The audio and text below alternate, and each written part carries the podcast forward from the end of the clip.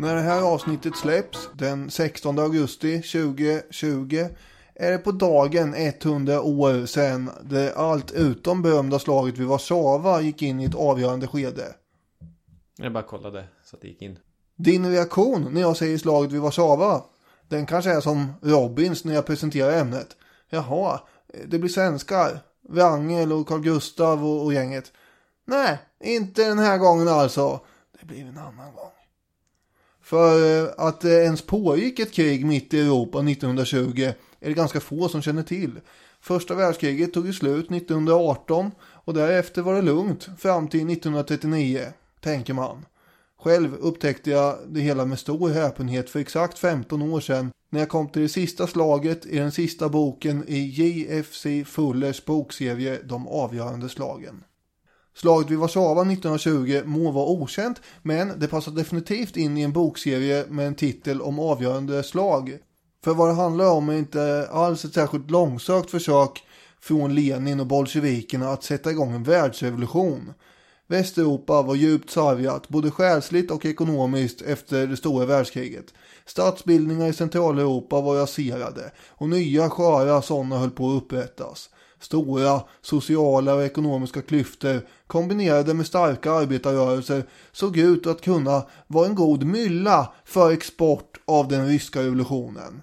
Så fort det ryska inbördeskriget var avstyrt blev det här det stora projektet för bolsjevikerna i Moskva. I vägen stod bara ett nygammalt land som precis återfått sin självständighet vid första världskrigets slut efter 125 år i dvala. Ett Polen som skulle köras över. Historiepodden välkomnar dig varmt tillbaka efter två långa sommarlediga veckor och börjar med att kasta ut dig på galopperande hästryggar i yviga dammoln bland smattrande maskingevär, snabba framryckningar, huvudstupa reträtter och djupa träskmarker.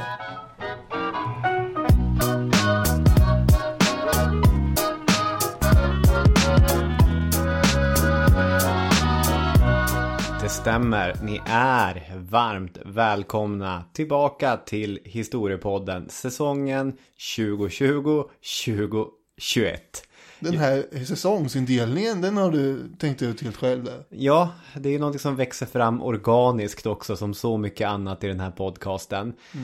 Vissa saker är sig lika, det mesta är sig likt får man väl säga. Ja, Daniel Hermansson är här Ja, tack. Hej. Ja. och Robin Olofsson är jag. Eh, rummet är lika varmt som när vi avslutade det tredje Raoul Wallenberg-avsnittet nästan. Ja, när jag öppnade min Pages-flik på min iPad så var anteckningarna fortfarande öppna så att på ett sätt är det som att vi är tillbaka precis där vi slutade. Några veckor har gått sedan dess. Har du haft en bra sommar? Jag har ju varit och hälsat på en gång i Ringarum. Då såg du ut att leva the good life. Jaha, ja. jo tack. Gick omkring som en storbonde bland hönsen och, och klappade kaninerna i burarna och Ja. det var glada dagar. Ja, ja, det är ju, det är ju gemytligt va. Och eh, eh, hur har du haft det då? Tack som frågar. Det har ju varit en, en sommar av, vad ska man säga? Mycket potatisodlande och eh, snickrande där hemma. Ja, det har ju blivit så mycket, mycket torpliv, kanske mer torparliv än vad man hade önskat. Det har, faktiskt, det var ganska skönt att återvända till, till Stockholm nu och, och göra någonting annat. Jaha. Skulle du överleva på det där torpet? Nej, det skulle jag inte. En till sak som jag måste flika in, det är ju att eh, det gladde mig väldigt mycket när vi fick ett meddelande från eh, Vera som då jobbar på Skansen-akvariet och meddelade den underbara nyheten att eh, vi har fått två stycken leguaner döpta till vår ära. Ja, Så går man till Skansen-akvariet kan man träffa leguanen Robin och leguanen Daniel. det är ju en mycket roligare nyhet än att eh, Haga Sofia i, i Istanbul eh, numera inte längre är ett museum bara. Nej, så är det. Om man ställer de två nyheterna mot varandra så är ju leguannyheten är ju den mer positiva av dem. Ja, Mer positiv än smällen i Beirut, mer positiv än valet i Belarus och så vidare. Leguannyheten är ju the feel good story. verkligen. Hur länge lever leguaner? Jag vet inte, men de kan bli ganska gamla tror jag och ganska stora. Min kompis Erik när jag växte upp hade ju en leguan som rörde sig fritt som en katt i lägenheten. Man kunde sitta och mata den med, med squash och eh, sånt där. Det tyckte den mycket om. Eh, den hade den här egenheten också att den kunde sitta i en gardin och så glömde man bort den och sen bara släppte den taget och föll liksom hårt ner i ens knä.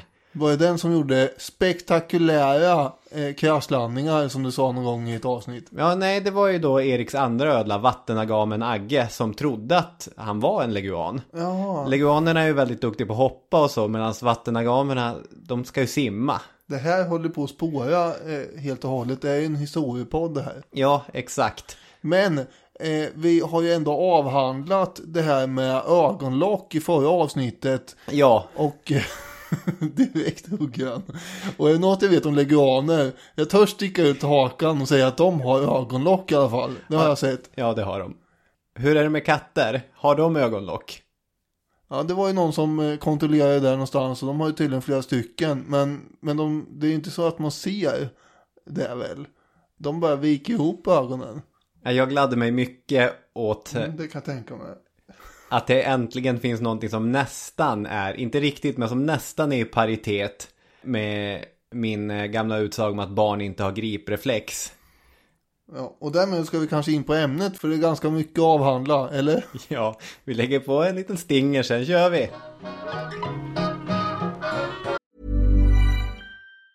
Burrow is a furniture company known for timeless design and thoughtful construction and free shipping, and that extends to their outdoor collection. Their outdoor furniture is built to withstand the elements, featuring rust-proof stainless steel hardware, weather-ready teak, and quick-dry foam cushions. For Memorial Day, get 15% off your Burrow purchase at burrow.com slash ACAST and up to 25% off outdoor. That's up to 25% off outdoor furniture at burrow.com slash ACAST. This Mother's Day, celebrate the extraordinary women in your life with a heartfelt gift from Blue Nile. Whether it's for your mom, a mother figure, or yourself as a mom, find that perfect piece to express your love and appreciation. Explore Blue Nile's exquisite pearls and mesmerizing gemstones that she's sure to love. Enjoy fast shipping options like guaranteed free shipping and returns. Make this Mother's Day unforgettable with a piece from Blue Nile. Right now, get up to 50% off at BlueNile.com. That's BlueNile.com. I'm Sandra, and I'm just the professional your small business was looking for. But you didn't hire me because you didn't use LinkedIn jobs. LinkedIn has professionals you can't find anywhere else, including those who aren't actively looking for a new job but might be open to the perfect role, like me. In a given month, over 70% of LinkedIn users don't visit other leading job sites. So if you're not looking on LinkedIn, you'll miss out on great candidates like Sandra. Start hiring professionals like a professional. Post your free job on linkedin.com/people today.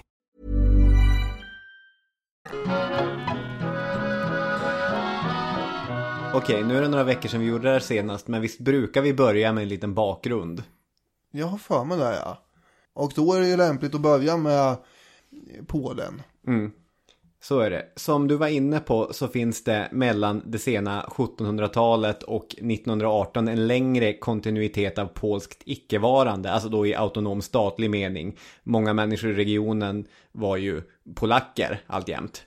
Så jag Ja. menar, på ett sätt finns ju Polen oavsett om Polen finns eller inte. Så är det ju. Och det var ju en period före det här 1700-talet då Polen också fanns som stat. Och då var de ju i luven konstant på ryssarna som också hade en, en stat. Och eh, det var ju framförallt fighter om de här stora territorierna i Östeuropa, framförallt Ukraina ju.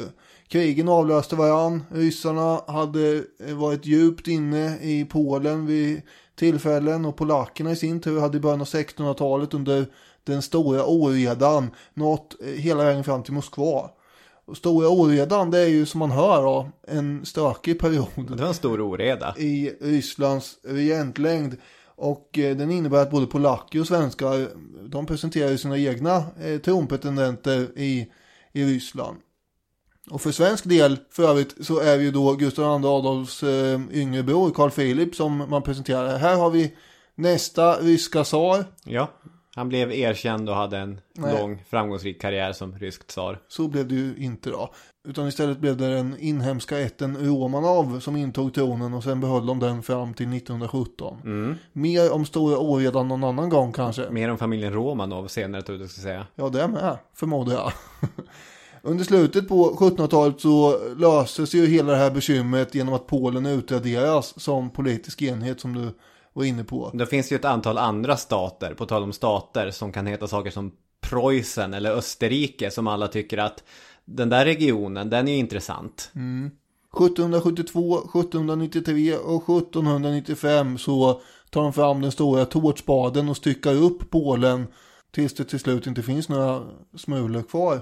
Några små smulor finns det väl kvar. Det är till exempel, det här har jag lärt mig igår. Därför så drar jag in det som att jag alltid har vetat det.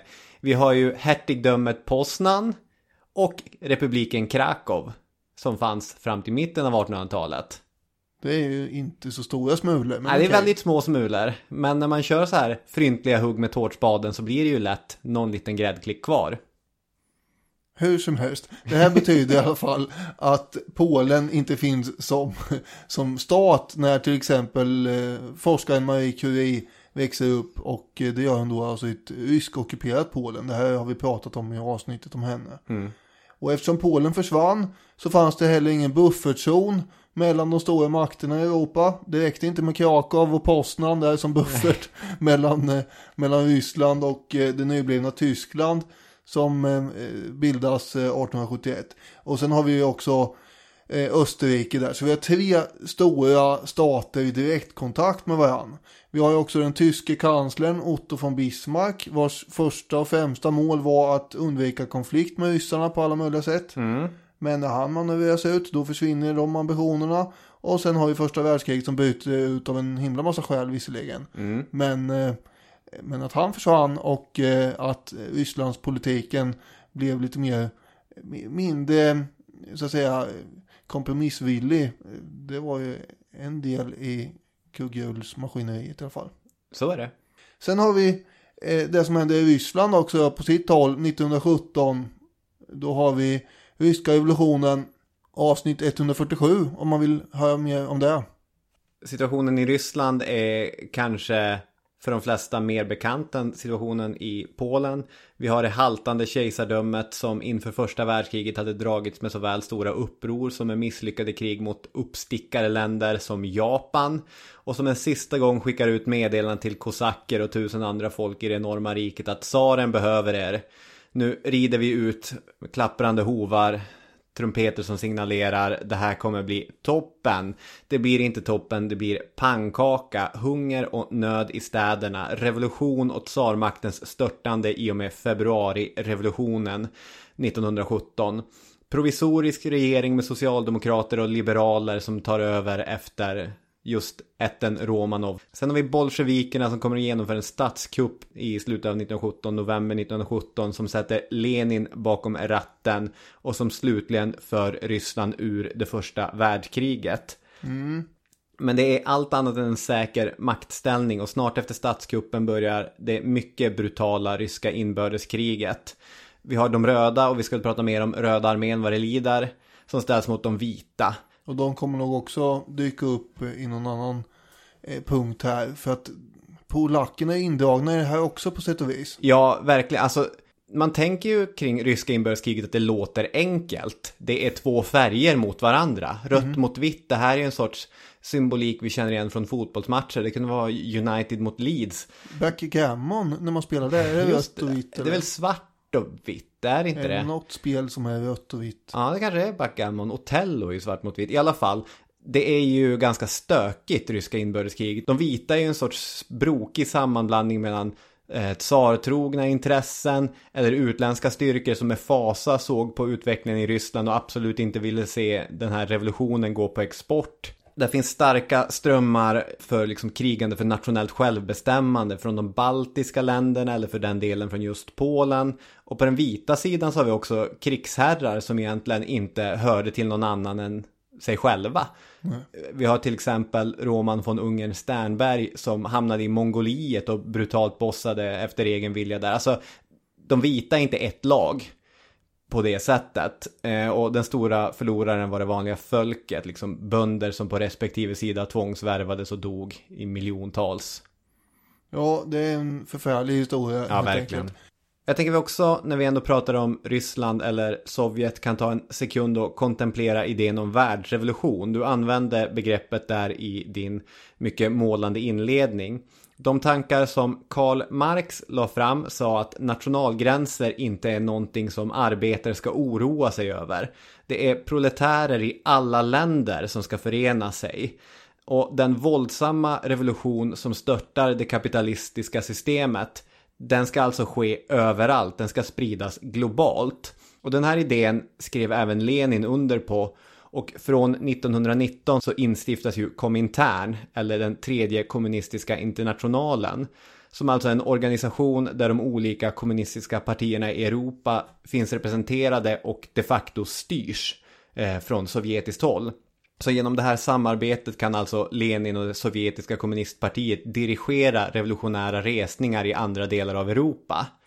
Och den stora grejen här och det som gör att de stridigheter mellan Polen och Sovjet i efterhand kan kännas så kittlande. Det är också som du var inne på i inledningen att Tyskland efter första världskriget på många sätt ser ut som ett land redo för en kommunistisk revolution. Alltså Marx har ju förutspått att det här ska ske i ett kapitalistiskt system. Ryssland passar ganska illa in på, på mallen, det här halvfeodala bondesamhället som bara delvis är industrialiserat. Tyskland ser ut som det som Karl Marx har skrivit om. Och i början av 1919, två, tre månader efter att kejsaren hade abdikerat, den tyska kejsaren den här gången, så bröt ju ett försök ut till revolution, Spartakisupproret. Då den socialdemokratiska regeringen som hade tagit över efter kejsaren, de besvarade militärt och, och det försöket slogs ner. Men det här är ett Tyskland som är i gungning. Mm. Och vad skulle hända om den röda armén bar den revolutionära vågen till Tysklands gräns? Det är väl det som hela det här avsnittet på många sätt handlar om. Det är det som är spänningen och kittlingen i det. Ja, och faller väl Tyskland så kanske det kan rulla vidare till Frankrike och så vidare tänker jag säga. Ja, verkligen. Och bara för att kort återvända då till idén om världsrevolution så man kan också ha med sig att det kan man ju lyfta som en av de stora skillnaderna mellan Lenin och Stalin då. För Stalin kommer med tiden göra den här idén om socialism i ett land till officiell politik i Sovjetunionen. Han menar att liksom kommunism kan finnas inom ett lands gränser. Det ansåg inte Lenin, det ansåg inte Trotskij som vi kommer bekanta oss med i det här avsnittet. Och det var inte det man tänkte 1920, utan då skulle revolutionen gå på export.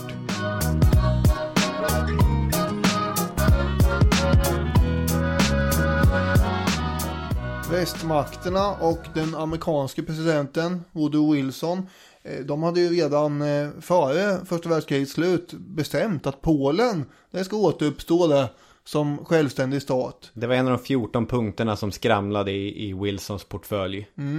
Och redan när Polen var ockuperat av tyskarna så fanns det ju en exilregering i Paris redo att bara rycka in den dagen det var dags. Just det. Eh, De hade ju förstås inte mycket att säga till om i Polen eftersom de inte hade någon kontroll över Polen med det här laget. Eh, Istället så skulle en enskild polack av eh, lågadlig härkomst spela en ganska stor roll för utvecklingen. Mm. Josef Pilsudski. En karl som vid det här laget är i 50-årsåldern i slutet av första världskriget. Han har uppfostrats i polsk patriotisk anda och drömde som många andra förstås om ett återupprättat Polen. I sin ungdom så hade han varit allt från politisk agitator till bankrånare och terroriststämplad och suttit i både tyska och ryska fängelser. Han är en av medgrundarna till det polska socialistpartiet. Ja, det var han väl eh, också möjligen, ja. Så han gick hela den här vändan från eh, socialist till hårdnackad eh, patriot och nationalism. Jag, tror kanske att man ska tolka eh, Pilsudskis socialism som att han såg det som bästa sättet att krossa den tsarryska dominansen. Alltså samma förhållningssätt till de kommunistiska tankarna som många afrikanska frihetskämpar eh, kämpar hade under efterkrigstiden. Ja, det tror jag med.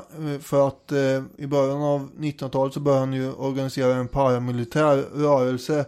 Och i den del av Polen som kontrolleras av Österrike-Ungern så bildade han också en rad idrottsrörelser. Och de höll inte bara på med krocket och kasta diskus. Utan i verkligheten så utgör de ju en mindre armé egentligen. Och eh, när första världskriget sen börjar så erkänner Österrike de här polackerna som en slags hjälptrupper under eget flagg och kallas för polska legionen. Och under två år så strider ju Pilsudski och hans polska legion för österrikarna mot ryssarna. Eh, och eh, ja, hade han varit väldigt mycket socialist kanske österrikarna inte hade tyckt att det var jätteskönt att ha med honom i laget. Nej, men jag tror att då hade han övergivit den rörelsen sen, sen långt tillbaka. Eh, sen då från 1916 så är tanken att polska legionen på ungefär 20 000 man ska övergå och uppgå i tyskarnas armé under tyskt befäl. Men det, det vill inte Pilsudski alls. Han vill ha handlingsfrihet och eh, han vill inte vara för intimt kopplad till centralmakterna. Så han vägrar att svära någon trohetsed där. Och det leder ju ofrånkomligen till att han blir fängslad igen då. Eh, och största delen av eh, den här legionen upplöses och deltagarna gömmer sig på olika håll och kanter i väntan på bättre tider. Och eh, det var ju så att polackerna stred ju inte för centralmakternas skull här utan de stred ju för Polens skull. Men, men de måste ju göra det för Tyskland och Österrike eftersom det finns inget eget Polen att strida för. Nej, exakt. Ska vi ta det här citatet som den engelske diplomaten Edgar Vincent har eh, nedtecknat efter att han har träffat Pilsudski om vi ska få en lite mer målande blomstrig bild av honom. Vincent skriver att Pilsudski var en oerhört hängiven, modig och karaktärsfast patriot som gärna ifrågasatte vedertagna metoder oavsett om det handlar om militära eller politiska spörsmål. Som älskar det riskabla, vars puls slår bara med normal hastighet när han befinner sig i överhängande politisk fara. Förutom faran sägs han älska intrigen. Hans temperament och politiska situation gör honom till en revolutionär med böjelse för det hemliga och det indirekta. Alltså även om vi stöter på en stocklärd engelsk lord med, med illa dolda litterära ambitioner här så framgår det ändå vilken typ av person som Pilsudski är. Han är liksom aktiv, interagerande, viljestark. Han vill liksom forma verkligheten efter eget huvud. Är det inte överhängande personlig fara? Vad sa jag? Politisk? Ja, men då, det är säkert det. Det är autokorrekten som har slagit till. Jaha, okej. Ja, så var han. Det Så var han. kommer väl mer om hur han var. När Tyskland sen då ramlar in i den här revolutionsstämningen du pratade om 1918 så släpps Pilsudski från fängelset och då tar han sig ju direkt till Polen förstås för att samla ihop sina gamla legionärer. Och eh, de tyska trupperna i Polen de, de blir väldigt förvirrade när det dyker upp en massa polska legionärer som börjar avväpna dem och de går med på det. Bara, Jaha, okej. Ja men de har ju kriget är ju slut. och- Ja, ja, ja, men så det är en väldigt konstig situation där. Eh, och mitt i det här kaoset så utropar sig också Josef Pilsudski då till eh, någon slags ledare över en eh, självständig polsk republik. Och han anser själv att han har ju, han har ju för, för kämpat för det här i tre decennier och eh, därför så har han rätt att leda landet. Sen var han ju väldigt populär också, men det är ändå, han, han anser att det finns inget konstigt med det här. nej, det är mycket han själv som bestämmer det. Adam Samojowski som vi har läst en bok av som heter Warszawa 1920. Han skriver så här angående hur den gode Pilsudski såg ut. Han var kraftigt byggd, råbarkad och beslutsam och bar ständigt de meniga legionärernas enkla grå vapenrock. Hans bleka ansikte med dess höga breda panna, slokande mustasch och intensiva ögon var synnerligen teatraliskt. Pilsudski kom ju fram till en kompromiss med västmakterna som de hade ju tänkt sig en annan, en annan ledare då. eh, sen hoppar Pilsudski upp ur lådan då och eh, säger att nu är det han som bestämmer och då eh, jaha, blir de lite kon- konfunderande och tänker vad gör vi nu då? Nu verkar det som att det är någon som bestämmer där borta och vi har ju en, en fin exilregering i Paris som borde ta över. Exakt, som vi tycker om att ha träffat. Ja, exakt. Det är den här eh, Ignas Paderewski som eh, de vill ha som boss egentligen. Han var en gammal pianist med yvigt hår. Lejonman skriver Samioski. Har du googlat? Ja, det har jag. Och jag skulle istället beskriva honom som en folkkär pianovirtuos med Strindberg-frisyr. Det är inte så mycket lejonman som det här lite excentriska, tokiga 1800-talsåret. Det är en kalufs i alla fall. Ja, det är en riktig kalufs, så ja, är det ju. Jag tänker det var ett jädra liv där när Beatles hade långt hår och det var ju på 60-talet. Men det här var tydligen helt acceptabelt. Man kunde till och med bli premiärminister med den där frillan. Ja, och det accepterade Pilsudski. Det var väl skönt med någon som skötte lite mindre relevant administration så kunde Pilsudski ta hand om det verkliga regerandet och inte minst utrikespolitiken. Ja, för det är det som blir kompromissen att eh, Paderewski blir premiärminister och eh, Pilsudski blir eh, statschef och överbefälhavare. Polen hade ju närmat sig Versaillesfreden med ganska, vad ska man säga, vidlyftiga krav. Eh, Folke Szymanski har skrivit om det här i populärhistoria. Han skriver att polackerna visste att nyttja sin frihet med såväl diplomati som vapenmakt. I staden Posen i den västra delen, som var tyskt område, gjorde de uppror.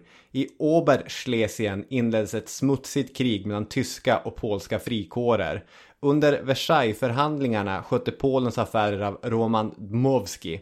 Han krävde hela Oberschlesien, provinsen Posen, Västpreussen och södra Ostpreussen, områden som varit preussiska sedan 1700-talet. Kravet stred mot folkrätten men Dmowskis argument var att många tyskar i själva verket var förtyskade polacker. Allt det här gick inte igenom för främst kom Polen att efter Versaillesfördraget bestå av just Västpreussen och Poznan. Men de gick från att själv ha varit minoritet i stora kejsardömen till att nu vara ett land med både tyska och judiska minoriteter. Och eh, ja, alltså i västlig riktning så fick polackerna och Pilsudski acceptera läget, men i östlig riktning, där var situationen mindre säkert. Mm. Det gränsförslag som låg från Versailles, den så kallade Curzon-linjen, den förkastades av både Ryssland och Polen. Den sa att gränsen borde gå någonstans mellan Warszawa och det som är Brest i dagens Belarus. Men eh, vart den linjen egentligen skulle gå, det kommer det bli andra än brittiska och amerikanska ja. politiker som bestämmer. Det är inte det upp till dem helt enkelt. Nej. En sista grej om Polen är att man kanske ska ha med sig hur jäkla eländigt allt är efter första världskriget. Herbert Hoover, blivande amerikansk president, besöker Polen eh, i form av sitt välgörenhetsarbete 1919. Och där beskrev han den eländiga situationen. Han skriver, här fanns cirka 28 miljoner människor som i fyra års tid hade utsatts för fyra olika invasioner under ett och samma krig. Strider och retirerande arméer hade ödelagt landet gång efter annan. Vissa områden hade upplevt sju invasioner och sju ödeläggande reträtter. Många hundratusen människor hade dött av svält. Flera miljoner hade förlorat sina hus och bodde i ruckel. Deras jordbruksredskap var förbrukade, deras boskap tagits av arméer, deras grödor hade bara delvis skördats. Folk saknade arbete och flera miljoner var utblottade. De hade översvämmats av rubler och österrikiska kronor som nu saknade värde. Järnvägarna fungerade bara nödtorftigt. I städerna fanns knappt någon mat. Tyfus och andra sjukdomar hade hela provinser i sitt grepp. Det är tufft.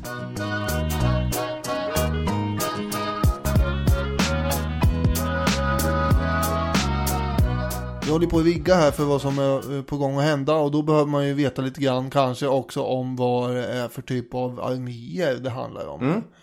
Och den polska eh, staten som är helt nyupprättad har ju en armé eh, som är ganska, det är en splittrad historia där. Eh, från början 1918 så hade Pilsudski tre regementen från den tyska Polnische Wehrmacht tillgänglig. Mm. Och det är ungefär 9000 man där.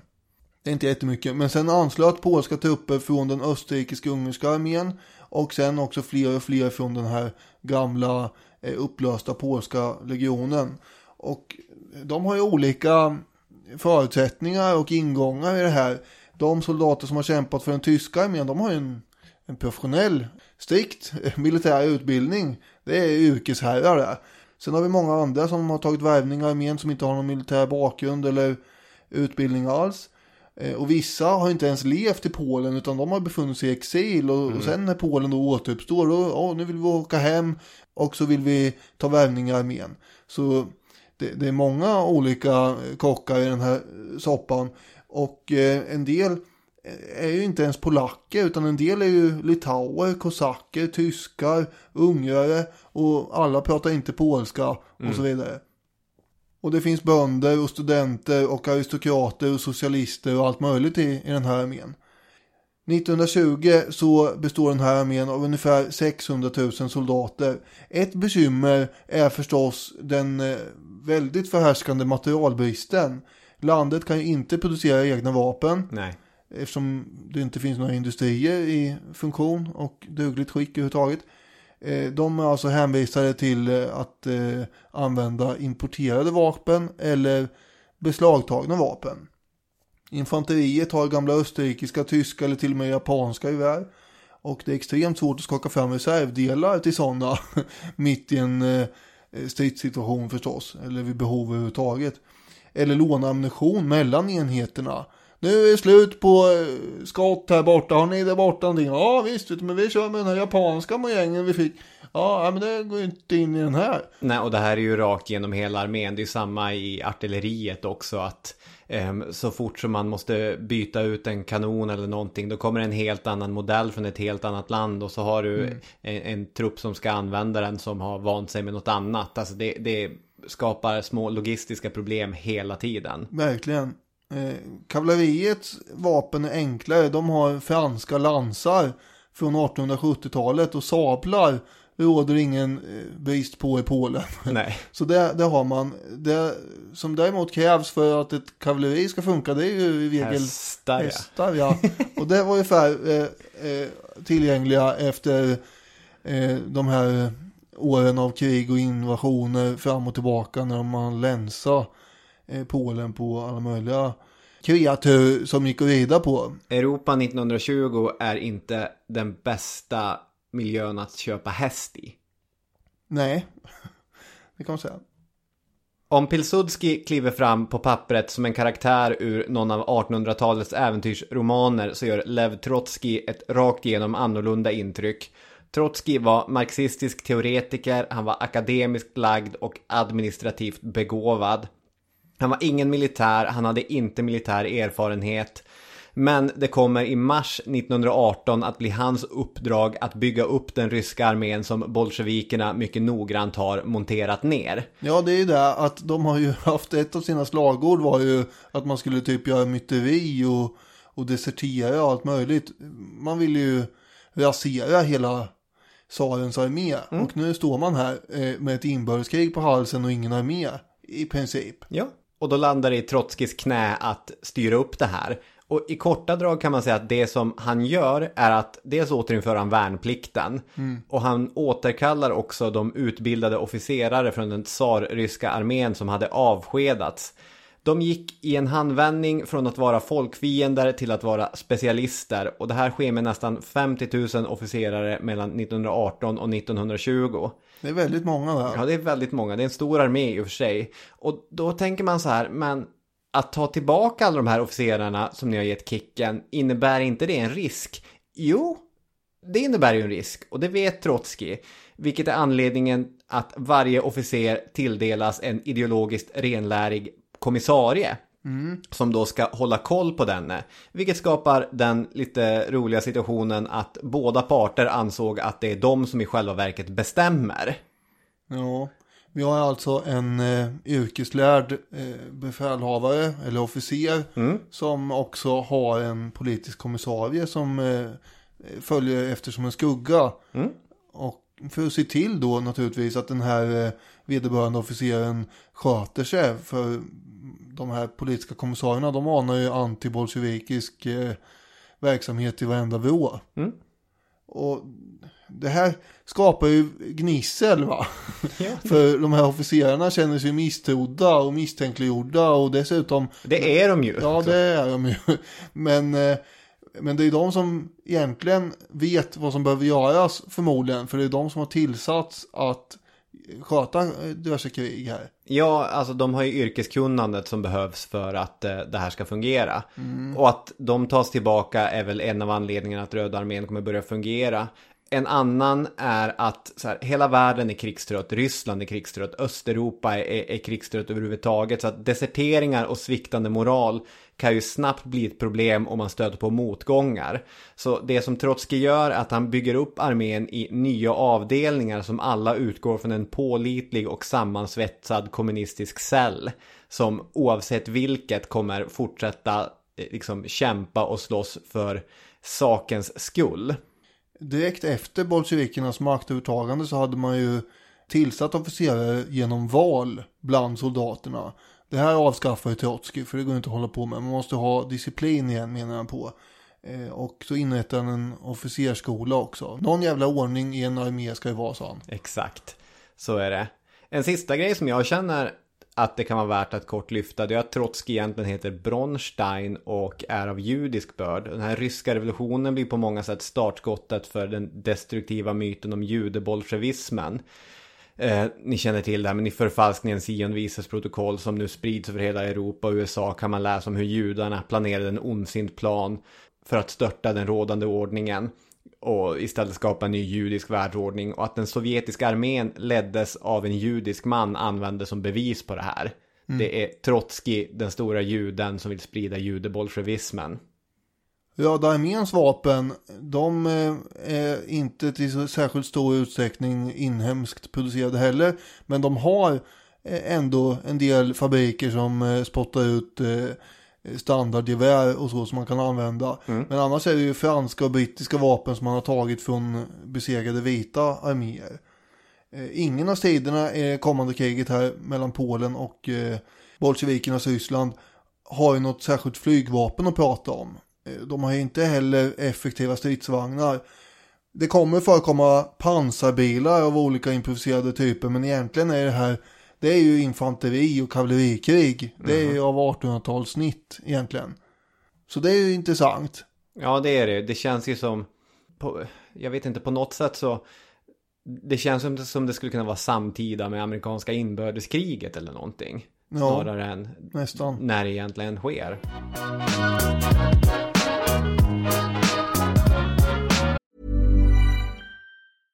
How would you like to look five years younger? In a clinical study, people that had volume added with Juvederm Voluma XC in the cheeks perceived themselves as looking five years younger at six months after treatment. Look younger, feel like you. Add volume for lift and contour in the cheeks with Juvederm Voluma XC. Reverse signs of aging by adding volume to smooth laugh lines with Juvederm Volure XC. For important safety information and to find a licensed specialist, visit juvederm.com. That's J U V E D E R M.com. Not for people with severe allergic reactions, allergies to lidocaine, or the proteins used in Juvederm. Common side effects include injection site redness, swelling, pain, tenderness, firmness, lumps, bumps, bruising, discoloration, or itching. There's a risk of unintentional injection into a blood vessel, which can cause vision abnormalities, blindness, stroke, temporary scabs, or scarring. Talk to a licensed specialist to find out if it's right for you.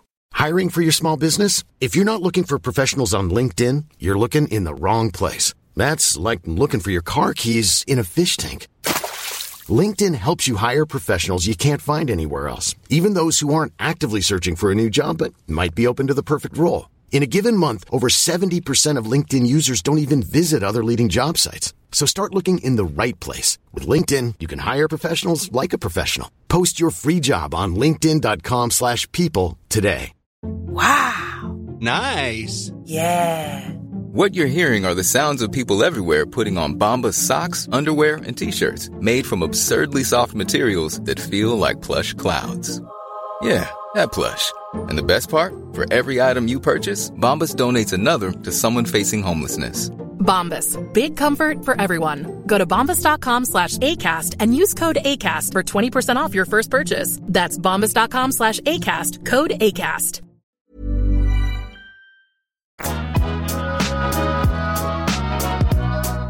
Så då har vi presenterat en, en polsk äventyrare, en rysk marxistisk teoretiker, nu ska vi kasta in en rysk befälhavare som på många sätt överskuggar dem allihopa i, i, sin, i kraft av sin personlighet. Ja, det här är, det här är en karaktär.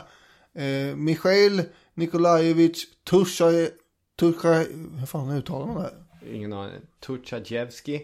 Vi ber om ursäkt för uttalet i förväg. Det, det är väl något Tu- sånt. Tuchajevski... Tu- Vad fan? Tu- Tuchajevski. Ja, just det. Jag tänker mig att det är Tuchajevski. Då kör vi Tuchajevski. Det måste ju uttalas på något sätt i alla fall. Mm, sannolikt. Han kommer vara relevant här för det kommer bli hans uppdrag att leda de sovjetiska trupperna mot Polen. Just det. Eh, han får ansvar för den så kallade västarmén vartefter. Eh, 1920 är han 27 år gammal. Han har ju adlig bakgrund. Det är en färgklick det här. Briljant, eh, arrogant, provokativ, motbjudande och eh, hänsynslös på samma gång. Mm, allt det där ja. Han passar ganska bra in i sin tid. eh, Även om han hade passat ännu bättre in i alla andra perioder före där i och för sig. Men eh, han hade ju varit ganska malplacerad nu, tänker jag, med sin önskan om att störta fram på en hästrygg och bringa kaos överallt. Det skulle ju vara lite överraskande. Ja, verkligen. Alltså, eh, han i ett modernt krig med drönare och smarta bomber, det hade ju känts alldeles för distanserat för honom. Ja, så är det. Och eh, själva den grundläggande tonen i den här personen som vi kommer in på nu är väl att han hatar civilisationen också. Så att sitta i någon command central och, och beställa drönarattacker tror jag. Då hade han sannolikt gjort något annat istället. På ett fotografi i Samioskis bok så ser man Tuchajevskij stående framför en tågvagn. Han har både händer och armar bakom ryggen och tittar ointresserat på någonting snett bakom kameran. Han ser ganska dryg ut får man säga. Stora trötta ögon, ganska vackra drag. En mössa som är lika delar Ronny Erikssons skinnlappsmössa från serien Bondånger och Peter Pan. Mm. Som du säger, han var adlig. Eh, Samioski skriver, han var adlig till börden. Förde med sig en naturlig elegans och en förfinad, lätt feminin framtoning. Hans levnadstecknare tillskriver honom en rad olika släktband som omfattar aristokrater, bönder, italienare, tatarer, en korsriddare och till och med Genghis khan. Och han drog sannoliken nytta av spekulationerna genom sitt medvetet provocerande uppträdande. Fuller drar inte i handbromsen när han börjar beskriva Tuchajevski. Nej, eh, Fuller han eh, matar ju på här va. Till exempel så kallar hon honom för romantisk barbar. Ja, jag, jag vill ju dra citatet. Ja, va? kör. JFC Fuller då, som, eh, eh, en, ja vad brukar vi kalla honom? Eh, Militärhistorikern Fuller, sa jag någon gång och då, då kommenterade heter han militärhistorikern? För jag sa det varje gång. Ja. Men han är där. Och då skriver Fuller så här om Tuchajevski. Till sin läggning var han en romantisk barbar som avskydde den västerländska civilisationen. Hans själ påminde om Genghis Khans, Ögedais och Batus. Han var diktatorisk, vidskeplig, romantisk och hänsynslös och älskade det öppna landskapet och mullret från tusentals hovar och han avskydde och fruktade civilisationens icke-romantiska ordningsamhet.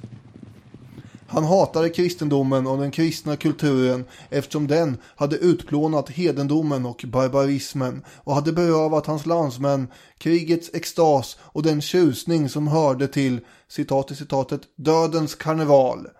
Dessutom föraktade han judarna eftersom de hade bidragit till att inympa, citat i citatet, civilisationens pest och kapitalismens moral i det ryska folket. Han sade Juden är en hund, hundars avkomma och sprider sina loppor i varje land. Han, eh, nu är slut på hela citatet. Han tyckte ju han tyckte om att eh, förstöra. Eh, ju mer desto bättre och eh, hans drömliv hade väl varit att vara hunner Ja, i äldre tider. alltså det är så många tankar som slår mig samtidigt här. Det, är, det var inte helt ovanligt framförallt inför åren inför första världskriget med den här civilisationskritiken som på olika sätt man tyckte att det hade gått för långt och att människan skulle återvända till någonting mer primitivt och så vidare. Men jag kommer också tänka på när jag läser det där citatet från Fuller för det är ju målande och det är intressant och, och, och det är talande. Men när vi gjorde vårt avsnitt om källkritik så är det en lyssnare som hörde av sig och sa att jag tror att britterna fortfarande inte har upptäckt källkritiken. Och, och det här att uttala sig om någons själ. Ja, men det är ju, han försöker ju vara lite poetisk här. Och samtidigt så det blottar ju någonting också. Alltså, det, det ligger ju, han, han romantiserade ju tatarerna och mongolerna. och, och allt sånt där. Men det ligger ju någonting i att liksom den här engelska historikern som är någon sorts, eh, jag vet inte, eh, pelare av, västerländsk eh, bildning. Det han tänker på när han tänker på Tucholskyjevskijs själ, det är liksom det andra stora hotet mot väst. Det är mongolerna, det är Ögedaj som nästan välde in i, i Wien. Men alltså, så här, man skulle kunna argumentera för att Tucholskyjevskij är en överbeläst romantisk yngling som bara älskar att provocera med sina uttalanden. Ja, han är ju... En... Men då menar jag att man eh, liksom läser honom lite väl välvilligt. Som om han egentligen inte ville förstöra och rasera allting som var civiliserat. Ja, det ville han nog. För det vill han ju. Och det är inte bara det att han säger att alla böcker borde brännas så att mänskligheten kan svalka sig i okunskapens jungfruliga källa och sånt där som han säger. Utan han, han leder ju faktiskt en enorm armé som han med glädje avfyrar mot Europa med målet att förstöra så mycket som möjligt så att något nytt i och för sig ska kunna byggas upp då. Ja. Samioski, eh, han använder ju det här ordet och jag tycker det är väldigt, eh, det kan vara bra att ha med sig. Han kallar ju eh, Tucholskyevskij för nihilist. Och så här, nihilism i sin grundläggande begrepp kommer ju från, från den ryska kontexten. Det var de som ville störta tsardömet med, med våld och så vidare. Men alltså att en nihilist kan man ju förklara som en person som inte tror på några principer. Så här, allt är tillåtet egentligen. Om allt är tillåtet, vad spelar det då för roll om Tucholskyevskij som man säger erövrar Konstantinopel med den röda fanan eller med det ortodoxa korset? All, alltså, jag tycker att han är samtidigt en, en posör och en eh, ganska så här, jobbig typ och såklart ett, ett, verk, typ ett verkligt hot mot saker som jag gärna vill ha kvar. Som böcker och civilisation. Ja, alltså han sa ju själv att han helst skulle vilja leva under Ivan den förskräckliges dagar. Och eh, det var väl ett sånt samhälle han ville återupprätta. Jag tror inte han hade suttit och diskuterat det här nya statsskicket med Trotskij och Lenin så mycket. Även om de eh, liksom nästan upprättade ett liknande system så var de ju inga anhängare av tsarer i alla fall. Nej. Vi kan göra så här kul gissningstävling för lyssnarna hemma. Så kan vi avslöja svaret i slutet. Tror ni Tucholskyevskij kommer överleva Stalins utrensningar? Ja, det kan ni sätta er ner och fundera väldigt hårt och länge på innan vi kommer fram till det. Han kommer i alla fall vara en ledande figur i inbördeskriget också och eh, när han eh, sen då får den här positionen vid västarmén då börjar ju hans intensiva fantasi att spinna. Eh, för då kommer ju eh, alla de här möjligheterna att förverkliga drömmarna om eh, det här anticivilisatoriska kriget mot det här avskydda Europa. Och han tillträder i april 1920 och då har det hänt ganska mycket som gör att han måste agera snabbt. Eh, och han hade nog helst väntat på förstärkningar och byggt upp sina arméer. Men vid det här laget så har Pilsudskis motsatta drömmar om ett återupprättat Storpolen gjort att polackerna befinner sig långt inne i Ukraina. Ja, hur kommer det sig?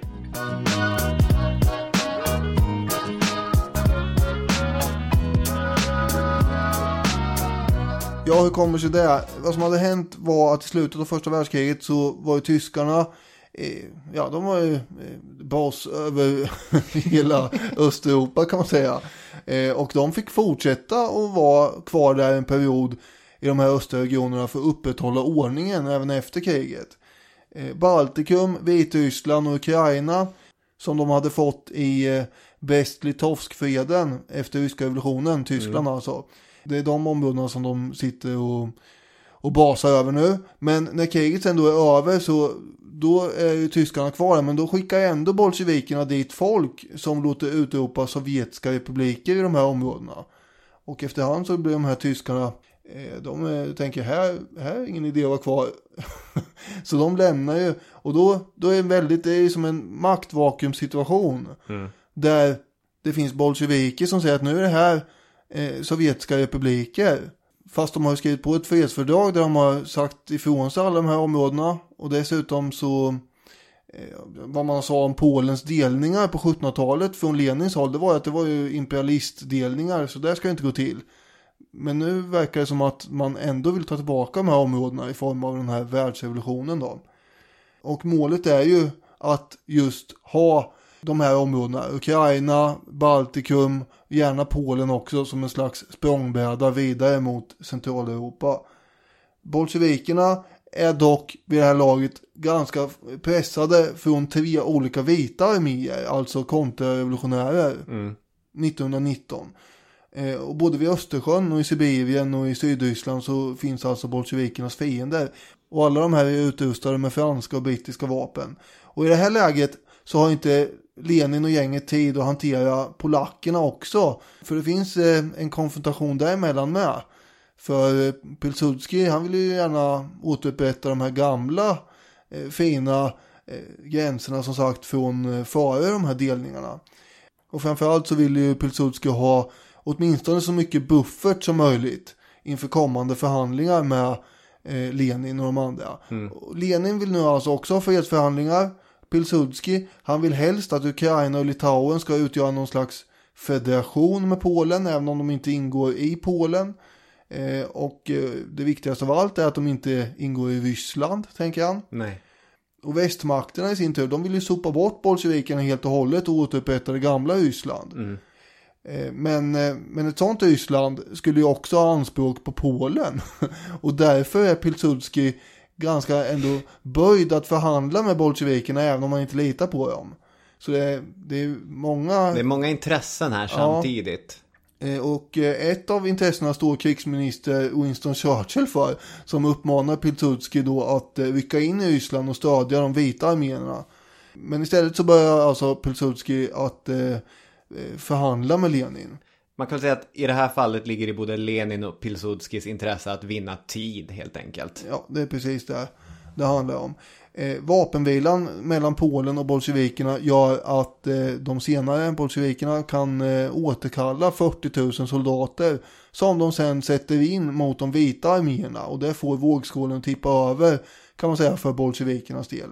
Och eh, det ryska inbördeskriget balanserar ju hela tiden på en skör lina. En motgång kunde ju snabbt driva upp en hel front och fullt med retirerande och flyende människor eh, som deserterade.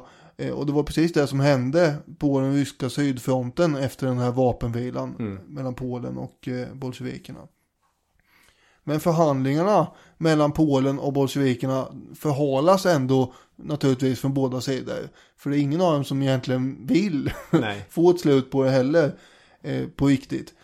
Och sen då när hotet från de vita arméerna har desarmerats då börjar ju Lenin istället under slutet av 1919 förbereda och bygga upp en stor armé som kan ge sig på den polska fronten som då befinner sig alltså långt in i dagens Vitryssland. Till exempel har ju polackerna kontroll över Minsk. Så, eh, så nu är vi framme här försommaren 1920 Exakt och Pilsudskis underrättelsetjänst har via avlyssningar fått fram den föga chockerande uppgiften att bolsjevikerna eh, inte litar på att han är seriös i sina eh, ambitioner att förhandla. Och det visste han själv att han inte var förstås. Eh, men ändå. Polackerna vet också i april 1920 att bolsjevikerna koncentrerar stora styrkor i väst. Eh, Både norr och söder om de här stora Pripchat-träsken som ligger mitt i området. Pripchat. Och där har vi det. Ja. Och Pilsudski, han tänker, jag ska slå till först. Och eh, det gör han söder om det här träsket, in i Ukraina. Anfallet sätter igång den 25 april.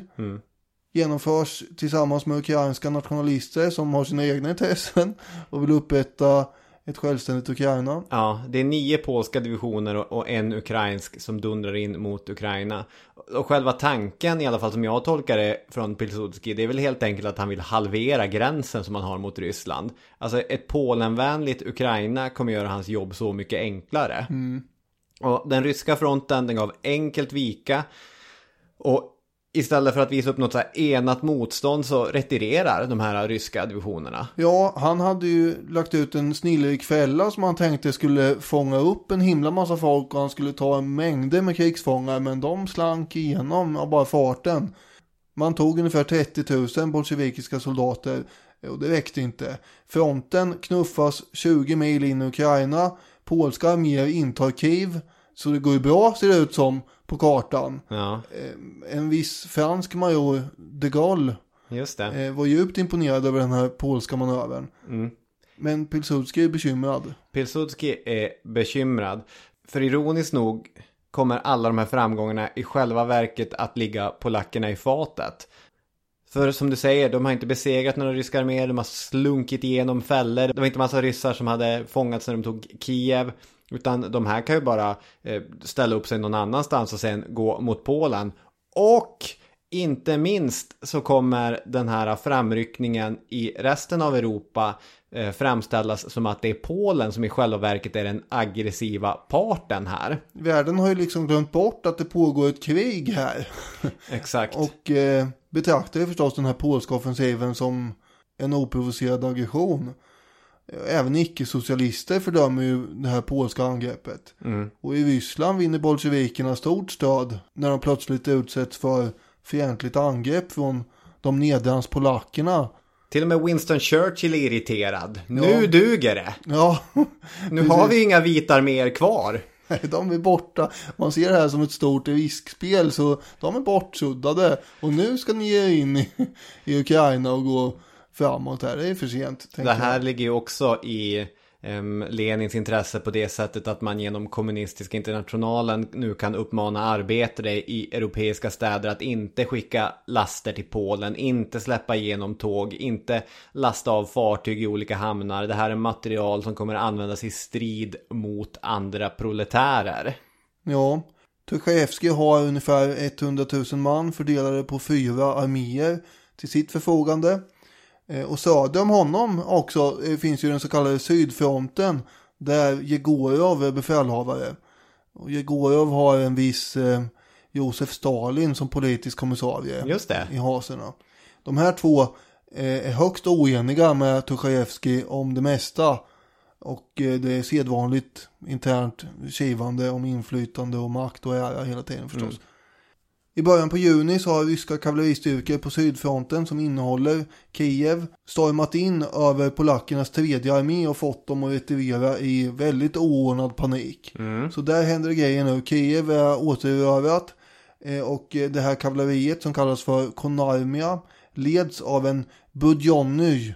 Just det. Ja, det är de här ryska kosacknamnen. Budjonny. Ja. Eller Bud-Johnny. Ja, precis. Bud-Johnny. Ja, eh, citat om honom är eh, att han var knappt läskunnig och trögtänkt men samtidigt tapper, slug och en född överlevare. Eh, och han hade ju taktik som var hämtad från mongolerna också. Man plöjer sig fram utan att bry sig om flankerna för att sen vända sig om och angripa fienden i ryggen. Just det. En polsk officer har kommenterat angreppet som ledde till eh, att eh, Kiev återtogs. Han skrev så här. Myllet av ryttare drev upp enorma dammoln vid horisonten som skymde allt inom flera kilometer.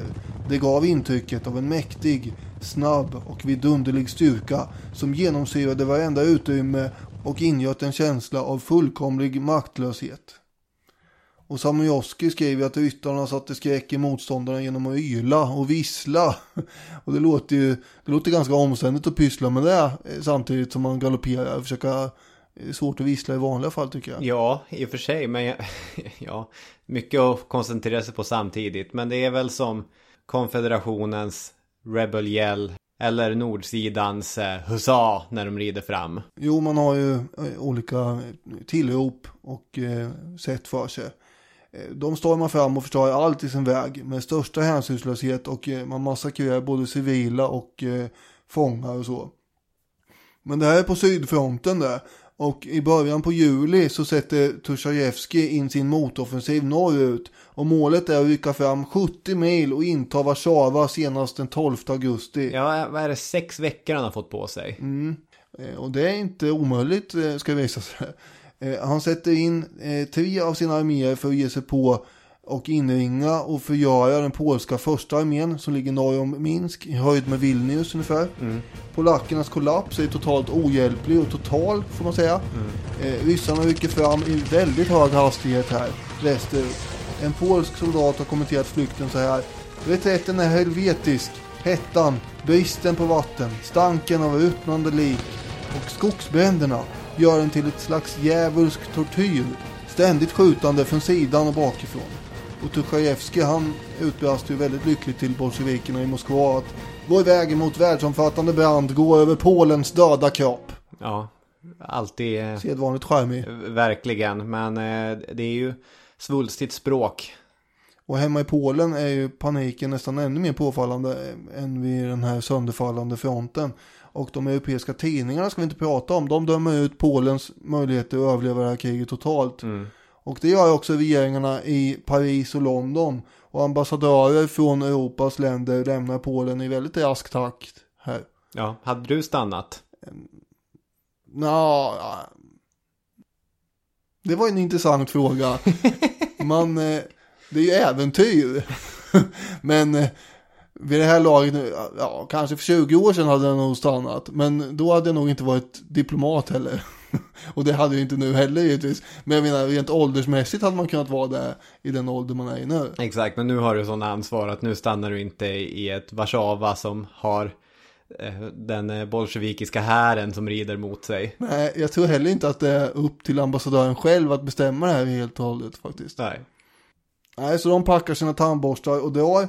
Och eh, även eh, Lenin och gänget borta i Moskva, de är ju väldigt eh, muntra över den här utvecklingen och eh, tycker också att det här är ju självklart hur det här kommer gå. Nu är revolutionen på gång här.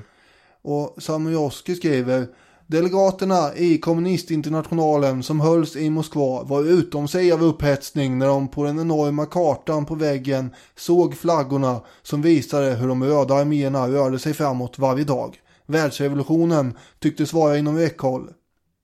Den 23 juli skrev Lenin till Stalin och föreslog en framstöt genom Rumänien, Tjeckoslovakien och Ungern i syfte att utlösa revolution i Italien.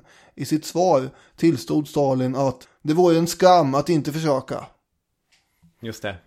Internationellt så börjar ju då Europas kommunister gnugga händerna här också och eh, vill göra sitt eh, bästa för att elda på de här framgångarna.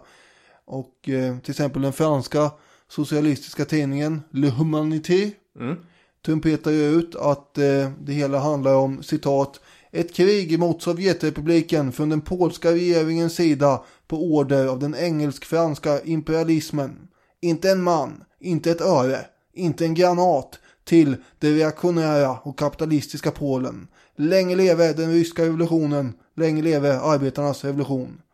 Och som du sa tidigare här så är vi ju så hamnarbetare och så vidare som vägrar att lossa krigsmaterial som ska skickas till Polen och så.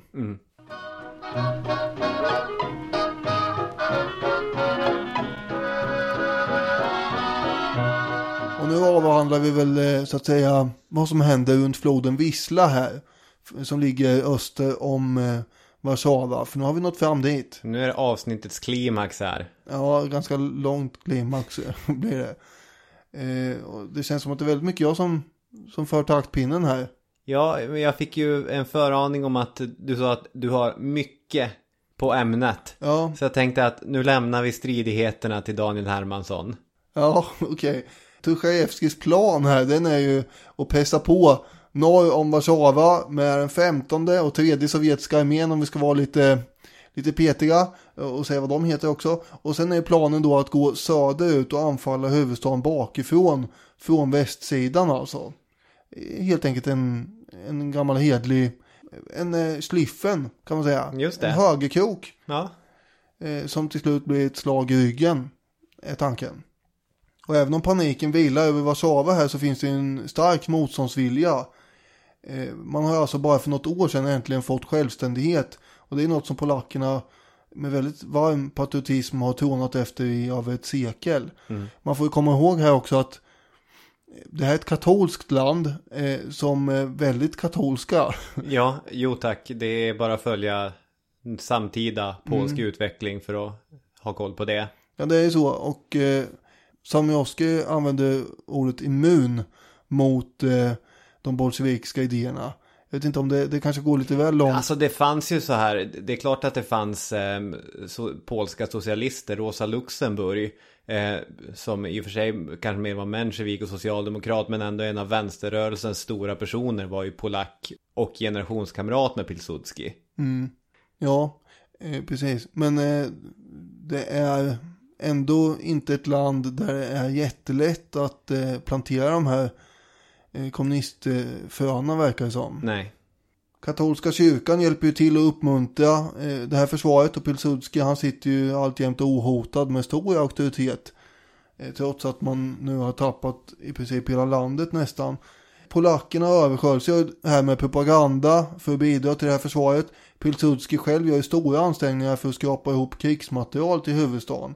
Och i mitten av juli så efterfrågar man frivilliga för att försvara den här linjen vid Vissla. Och på sex veckor leder det till att 164 615 män och kvinnor anmäler sig. Mm. Men imponerande.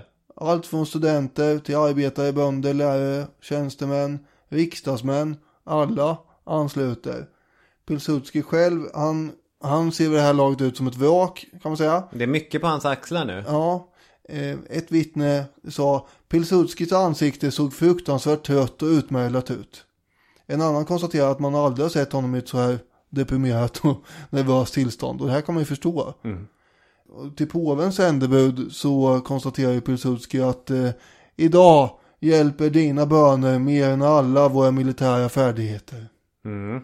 Men Pilsudski har, likt Charles Ingvar Jönsson, en plan att dra fram eh, basken, eller på att säga. Just det, för det är ju en massa eh, utländska, franska till exempel, rådgivare som är där också och, och säger så här borde du göra Pilsudski, eller tänk på det här, eller tänk på det här. Men, men Pilsudski kommer dansa efter sin egen pipa, göra sin egen grej. Han har ju sett på kartorna att den fjärde polska armén söderut retirerar mycket långsammare än de andra arméerna.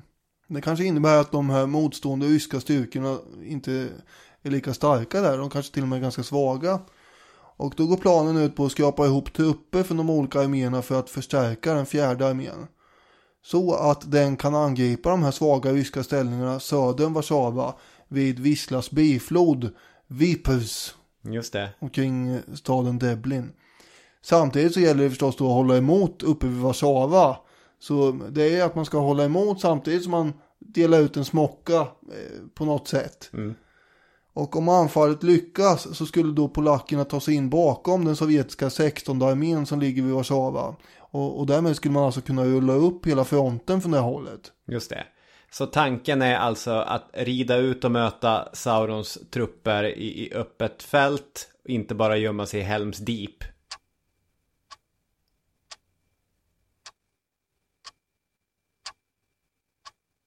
Ja, det är tanken. Jag vet inte hur lyckat det är, men ja. Ja, men eh, något åt det här hållet. Det finns ju en glipa mellan de sovjetiska fronterna där Tuchajevskis arméer har dragit sig samman öster ut och norrut framförallt om Warszawa. De finns öster om Warszawa också och lite söderut. Eh, men sen har vi då sydfronten med Jegorov och Stalins ytterarmé under, under ledning av Ja, under ledning av eh, Budionni. exakt. Ja, förlåt, det, det är larvigt. Men det är 40 grader varmt i det här rummet också. Exakt. Ja. Eh, och eh, och Stalin de har ju inte alls någon större lust att samarbeta med Tuchajevskij. Och eh, har sina egna ambitioner och mål i södra Polen. Och siktet inställt på Tjeckoslovakien här för tusan och Ungern. Just det, det är en stor del av kakan. Så Kvar. när, när Tuchajevskij försöker få dem att eh, så att säga rycka med norrut så att eh, linjen hänger ihop då ignorerar de det fullständigt. Framförallt är det faktiskt Stalin som ser till att det här inte blir av. Han, han är inte ett dugg intresserad av eh, att hjälpa Tusche där uppe inte. Nej. Eh, JFC Fuller, han jämför den här taktiken som Pilsudski har att rikta in sig på en svag lucka i fiendens linje med den manöver som Alexander den store genomför mot perserna i slaget vid Gaugamela 331 f.Kr. Eh, På en karta eh, kan de här manöverna påminna om varandra men det är förstås en väldigt stor skillnad i skala. Ja, om man mot all förmodan inte har just den Alexander den store referensen. Det är hans största slag ju. Ja, Ja, Eh, ja vad ska jag säga då? Äh, vad menar militärhistoriker Fuller med det här?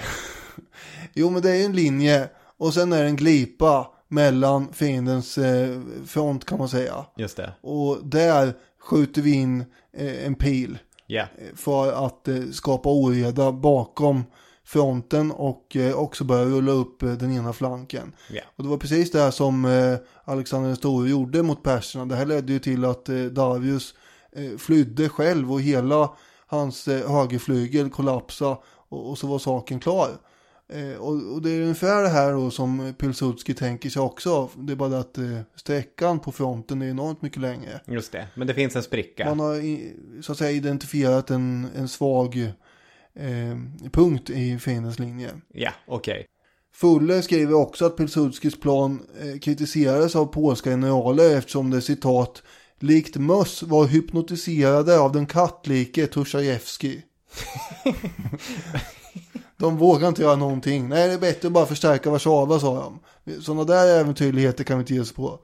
Men Pilsudski eh, struntar i det och lämnar Warszawa och börjar ändå bygga upp den här fjärde armén. För det var han som bestämde. Och sen inspekterade han eh, soldaterna vid fjärde armén och sen skrev han att de eh, såg ut som trashankar och en samling luffare. De hade ju eh, liksom flytt och retirerat här nu i eh, nästan 60 mil så att eh, kavajerna var lite, lite skadade Ja, här var. Eh, Men de hade ändå kampviljan kvar och eh, han eh, skrev att de paraderade glatt, vinkande förbi, de flesta helt barfota. Det här låter ju inte som ett gäng som ska kunna eh, så att säga bromsa upp världsrevolutionen och rädda Västeuropa. nej det låter inte så. Han besökte i alla fall alla de här enheterna i hela den fjärde armén för att höja stridsmoralen och det verkar ha fungerat. Den 6 augusti så utfärdar han orden för anfallet som ska börja den 17 augusti. Men den 12 augusti har ju också Tuchajevski satt igång sitt försök att slutgiltigt ta sig runt eh, norr om huvudstaden med benhårda strider som följd. Den 12 augusti var ju den dag han egentligen skulle ha intagit Warszawa. Ja, han ligger efter. Ja, så nu sätts det igång och skjutas och hamras och ridas och, och pangas. Och det är pansarbilar fram och tillbaka. Framförallt är det mycket ryttarstrider. Den 14 augusti intar ryssarna Radzymin. Eh, som bara ligger två och en halv mil från Warszawa. Och eh, då är man nära. Staden Radzymin bytte för övrigt innehavare fem gånger på två dagar. Det säger en del om de hårda striderna. Ja, verkligen. Och eh, striderna håller ju också på att mala ner motståndet runt Warszawa. Så generalerna, de arméerna runt Warszawa och norrut, de eh, skickar desperata önskemål till Pilsudski om att tidigarelägga den här offensiven. Vi kan inte vänta till den 17, vi kollapsar i så Vi fall. behöver det nu. Ja, och så blev det. För Pilsudski tvingades ju då att eh, förlägga det här motangreppet vid Vipers bifloden redan den 16 augusti istället. Vilket är väldigt passande vill jag säga. För om du lyssnar på det här avsnittet när det släpps så är det ju som sagt 100 år sedan på dagen. Mm.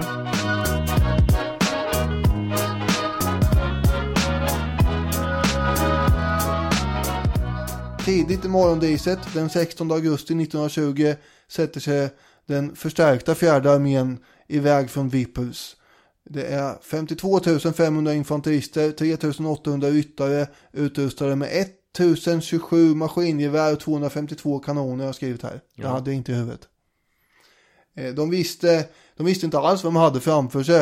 Eh, Men de marscherar på i högt tempo, säkra på att snart braka in en fiende. Samojoski skriver så här. Om denna stöt bara var tillräckligt kraftfull skulle paniken och kaoset förhindra att ryssarna samlade ihop sig och om han inte gjorde uppehåll kunde han förgöra dem.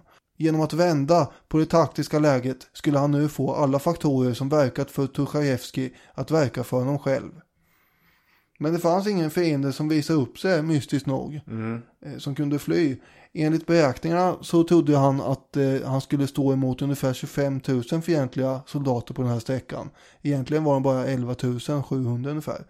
Men hela den första dagen så marscherade man på fem mil utan att möta annat än någon förvirrad enstaka rysk underhållssoldat som är ute och samlar vete eller något. När Pilsudski med sina trupper den 17 på kvällen eh, efter eh, när anfallet har börjat fortfarande inte har mött någon fiende då börjar han ju undra om, om man drömmer eller vad är frågan om Har jag blivit lurad? Är jag prankad? Ja, nästan så. Och han skriver senare då att han undrar om han drömmer, som sagt, när fem divisioner utan att möta motstånd glatt marscherade fram genom det område som de alldeles nyligen överlämnat till fienden genom att skräckslagna till döds retirera. Detta vore en lycklig dröm, men kunde den vara verklighet? I dessa mörka tankars våld nådde jag Garvolin samma kväll. Som om det var igår minns jag ögonblicket då jag drack mitt te och gjorde mig redo att gå till sängs. Plötsligt var jag på fötterna igen. Till sist hade jag hört ett livstecken. Ett ljud från verkligheten. Ett ljud från kanoner som kom någonstans norrifrån. Så, fienden var där trots allt. Och nu börjar den stora upprullningen här kan man säga. Precis eh, enligt plan. Ryssarna blir ju helt överraskade här. Och eh, då har ändå Tursajevskij, han har ju sett den här polska planorden. För man har ju upphittat den på en död polsk officer. Just det, men han tror att det här är liksom ett försök att lura honom. Ja, Han avfärdar det som, som helt enkelt en, en decoy. Vad heter det på? fake. En, ja, det är fake. Och eh, när han då den 17 augusti får information om det här anfallet så tror han istället att det är en skenmanöver. Bara. Men eh, kaoset i ryssarnas bakeled och förråd och allting blir maximalt. Och det är ju verkligen som en söm som spricker i ena änden och så kan man dra upp hela tråden så här. Ryssarna börjar likna ett uppskrämt lämmeltåg i farten österut nästan. Och Tuchajevskij, du ska inte tro, han sitter ju inte eh, liksom vid Vissla och eh, dirigerar trupperna här, utan han sitter och trycker eh, långt, långt borta i Minsk. Just det. Eh, I gammal hedlig första världskriget anda eh, med generalerna, långt ifrån fronten. Så hade ju inte de här mongolerna vars Nej. själ han delade. Precis, Gjort. det är inte riktigt förenligt med den. Men när han då eh, försöker få någon slags aktuell uppfattning om läget så är det omöjligt för det ändras ju blixtsnabbt hela tiden. Och han sitter ju maniskt skickar ut nya order i rena kaskader. Men när de väl, om de når fram till de här eh, stackars generalerna som försöker styra sina arméer eh, når fram, då har ju de ingen möjlighet att genomföra de orden ändå längre. För Nej. de är ju inaktuella, hopplöst inaktuella. Den 20 utfärdar Tuchajevskij den eh, enda rimliga orden i sammanhanget och det är allmän reträtt. Och norr om Warszawa så har ju då polackerna satt in allt hårdare angrepp mot de bolsjevikiska fjärde och femte arméerna. Och till slut så drar de sig tillbaka, tvingas retirera in till och med i tyska Ostpreussen där de kapitulerar och avväpnas. Och en rysk officer beskrev kaoset i reträtten så här. Vi drog oss tillbaka från Vissla i fullständigt kaos. Allt medan arméns befälhavare såg på i häpnad, utan att kunna begripa vad som försiggick. De hade, något dokumenten vittnar om, till och med förlorat kontrollen över sina staber. Katastrofen antog dimensioner som till och med var mer storslagna än polackerna möjligtvis kunde ha hoppats på. Ja. Återigen, lämmeltåg. Alltså det är väl typ samma sak som har hänt med de vita arméerna tidigare. Ja. Som nu händer med de röda. Och som egentligen hände med polackerna eh, i juni också.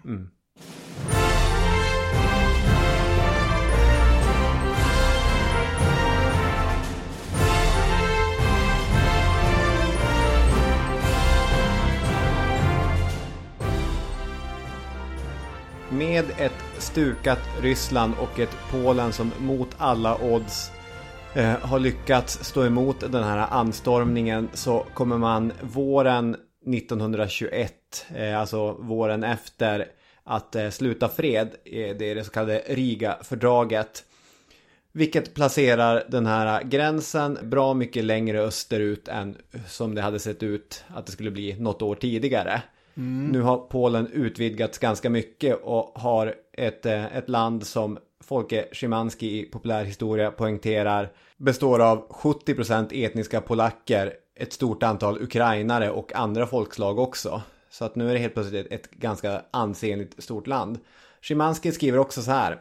Sovjet var liksom Tyskland missnöjd med utgången, vilket senare skulle svetsa samman de omaka parterna. Den hårdaste revanschstämningen mot Polen närdes i Tyskland och den uppmuntrades av en militärkonvention mellan Polen och Frankrike 1921. Det nya tyska Reichswehr, alltså armén, fick omfatta 100 000 man. Som bekant mot denna styrka fanns en minst dubbelt så stor polsk armé. Så att det Szymanski eh, försöker leda i bevis här är att utgången av den här konflikten lite grann bäddar för det som sen kommer hända 1939. Ja, och det är han ju inte helt ensam om. Det här är ju... det- Det är mycket som påverkas här. Till exempel bolsjevikernas världsuppfattning. Upplevelsen här har varit djupt chockerande och förödmjukande för de här sovjetiska ledarna. Ju. De blir varse hur bräcklig deras makt är. Och, och känslan är att hela världen har vänt sig mot dem. Mm. Och som Joski till exempel, han menar att den här isoleringen som Sovjet går in i under 20-talet efter nederlaget vid Warszawa underlättar för att Stalin ska kunna ta över makten också och genomföra sin idé om socialism i ett land. Ja men det är väl, ja absolut och, och det är väl 1924, 1925 som han börjar liksom eh, skriva om det här och tänka om socialism i ett land och det kommer ju allt eftersom bli den rådande sovjetiska Mm. idén. Världsrevolutionen är inte nödvändig att genomföra längre för att man ska kunna bedriva socialism med tanken. Nej, exakt. Stalin hade själv varit med vid den här södra polska fronten och lärt sig läxan. Som sagt, Polen skulle ju inte frivilligt välja socialism, det hade man ju förstått. Och därför försökte han ju inte ens vinna över dem när Sovjet sen marscherade in i landet 1939 Nej. efter den här uppgörelsen med Hitler. Istället förföljs ju en himla massa människor i något som påminner om nästan hämndaktioner för nederlaget 19 år tidigare. Eh, Man griper ju allt från präster till adelsmän och läkare, veterinärer och allt möjligt. Eh, och eh, det är hårda nyper. Det är alltid när det gäller Stalin. Men här, här luktar det lite hämndkänslor faktiskt. Och eh, det som väldigt mycket tyder på det tänker jag ändå är den här händelsen som vi ska prata mer om någon annan gång. Massakern i Katynskogen 1940. När Stalin verkligen ger igen på de här polska officerarna som hade besegrat bolsjevikerna 1920. Många av de generaler och officerare som hade lett de polska arméerna vid Warszawa Slutar ju sina dagar i de här massgravarna vid Katyn. Eh, Haller, Skierski, Plisowski och allt vad de hette. 4421 polska officerare totalt. Eh, och sen också i och för sig 16 000 andra polacker grävde man ner där. Eh, så att eh, han fick ju sin payback Stalin i alla fall. Ja, absolut. Om det var det som drev honom, vilket, jag menar, en så ond och paranoid och långsint människa som Stalin, det, det håller Ja. man inte för, som omöjligt. Nej, man vet ju inte riktigt vad allting beror på förstås. Jag tänkte på det här att idén bakom att tillskriva detta slag stor vikt, vilket till exempel Fuller och, många andra med, med stor rätt gör, det är väl inte för det som hände, utan för den här tanken om vad som hade hänt om det inte hade hänt. Ja, så blir det. Alltså ungefär som, eh, jag har tänkt mycket på mongolerna eftersom det har varit mycket jämförelse med, med mongolerna och det är väl den här grejen som när Ögedei Khan faller ner död och tvingar mongoliska arméer på väg in eh, i Wien att, att vända om och rida tillbaka för att utse en ny ledare. Liksom, vad hade hänt med Europa om mongolerna hade vält in, bolsjevikerna hade vält in och så Perserna vidare. hade vi- vunnit vid maraton Exakt. och så vidare. Eh, och jag läste en artikel av en amerikansk historiker, Peter Hetherington, som spekulerade i att om polackerna inte hade stoppat Röda armén så hade, som han ser det, en revolutionär våg som skälvde med Tyskland som epicentrum kunnat nå hela vägen till Atlantkusten. Detta undviks, säger han, inte bara för att polackerna faktiskt vinner, utan citat When the Soviets appeared to be an unstoppable force of history, spearheaded by an irresistible people's army, many in the West were infatuated with communism as the wave of the future. By inflicting a clear-cut, overwhelming military defeat on the Red Army, the Poles not only prevented the Soviets from physically invading Europe, but destroyed their aura of invincibility, and hence the intoxicating appeal of the inevitability. Alltså, säger han, Ja, jag tror vi behöver en liten översättning. han menar att Sovjet, att Sovjet stod här för själva sinnebilden av en ostoppbar historisk kraft. Alla älskar en vinnare och det kunde vara lätt att slungas med i idén om att här är någonting som måste ske och någonting som kommer att ske. Men när de militärt besegras grundligt i det här fallet så försvinner den uppfattningen. Och det kanske stämmer, jag vet inte, det vet ju ingen. Alltså så fort man ger sig in på kontrafaktisk spekulation så så, har man ju, så är man ju ute på tunn is på många sätt. Historien är inte kontrafaktisk och, och ingen kan ju faktiskt säga vad som hade hänt om Trotskij, Tusche och Lenin hade fortsatt västerut. Det kanske hade blivit en stor europeisk revolution eller så hade det inte blivit en, en stor europeisk revolution. Vad Det- säger Tusche själv tror du? Efteråt eh, så kommenterar han förstås det här. Eh, ganska mycket att försöka rättfärdiga saker och ting. Och typ som att vi kommer tillbaka och, och lite så. Han skriver ju så här, om jag får dra ett citat till här i det här citattunga avsnittet. Jag drar ett citat. I vartenda land i hela Europa vacklar kapitalismen. Arbetarna höjde blicken och tog till vapen. Det råder ingen som helst tvivel om att revolutionen skulle ha gripit omkring sig i hela Europa om vi hade segrat vid Vissla. Revolutionen låter sig exporteras och hade det inte varit för våra strategiska misstag och att vi besegrats på slagfältet kanske det polska kriget hade varit länken som hade förenat oktoberrevolutionen med revolutionen i Västeuropa. Det kan inte råda något som helst tvivel om att den polska arbetarklassen hade genomfört en revolution om vi hade lyckats krossa den polska borgerliga armén. Och världsbranden skulle inte ha låtit sig hejdas av den polska gränsen. Likt en störtvåg skulle den ha svept in i Västeuropa. Röda armén kommer aldrig att glömma detta experiment vad gäller att exportera revolutionen. Och om, bu- och om Burasin lockar oss till nya strider kommer Röda armén att lockas med att krossa dem och ge upphov till revolution i Europa. Och det som Tusche är inne på här är ju precis samma tanke som Fuller eller Hetherington och så vidare. Och, och jag köper den, jag ser den och liksom om, om Tyskland hade eh, brutit ut i revolution, de chockvågorna, eh, det är, alltså, det är svårt att, att, att tänka hur det Europa ser ut och hur det Europa fungerar. Samtidigt så när jag tänker på till exempel den svenska situationen så, så tänker man ju där att tanken på att Sverige skulle dras med i världsrevolutionen avvärjs ju inte 19, främst 1920 i Warszawa utan 1918 när politiker, näringsliv och kungamakt som svar på organiserade folkliga proteströrelser kompromissar fram allmän och lika rösträtt. Och vidare av reformer på arbetsmarknaden. Alltså genom att ta udden av spänningen som är den konflikt mellan arbete och kapital som ligger till grund för hela hotet om världsrevolutionen. Jag tror det hade varit ganska svårt eh, i ett sånt här läge om hela den sovjetiska armén står vid gränsen mot Tyskland eh, att börja sätta sig ner och nu ska vi ta ett saltsjöbadsavtal här eller något mellan eh, företagare och eh, arbetare för att stoppa de här här borta. Jag tror det hade varit svårt. Ja, så är det, men men då är det väl att, att man blir invaderad utifrån, inte att de svenska arbetarna tillsammans med ryska och tyska bolsjeviker. Nej, jag förstår vad du menar, men eh, det är ju...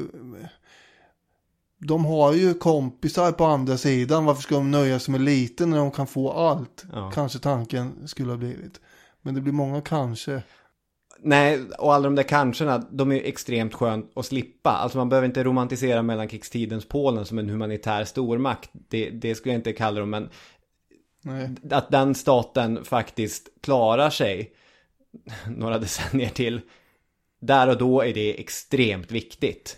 Ja, så är det. Anledningen till att det här delvis har glömts bort så mycket är ju för det som hände under andra världskriget. Och att man har resonerat som att eh, det bara sköts upp lite grann. Eh, Men eh, när andra världskriget tar slut så är ju inte världsrevolutionen viktigt på agendan på det sättet längre. Nej, Stalin måste ju skrota Komintern för att få samarbeta med USA och Storbritannien. Precis, så att det är ändå inte riktigt samma situation. Nej. Men för Polen slutar det ju ändå som det slutade. Fram till 80-90-talet i alla fall. Just det, och som vi så ofta säger, mer om det någon annan gång. Då blir det solidaritetsrörelsen, det ser jag mycket fram emot också. Men med det så vill jag säga att eh, första avsnittet, Historiepodden säsongen 2020-2021, är avklarat. Bra jobbat Daniel. Tack så mycket. Man ska ju eh, öppna med ett brak. Eh, och det gjorde vi här. Långt och mastigt avsnitt igen. Så är det. Tack så mycket. Tack så mycket, ha det fint där ute. Vi hörs igen nästa söndag. Hej hej. Hej!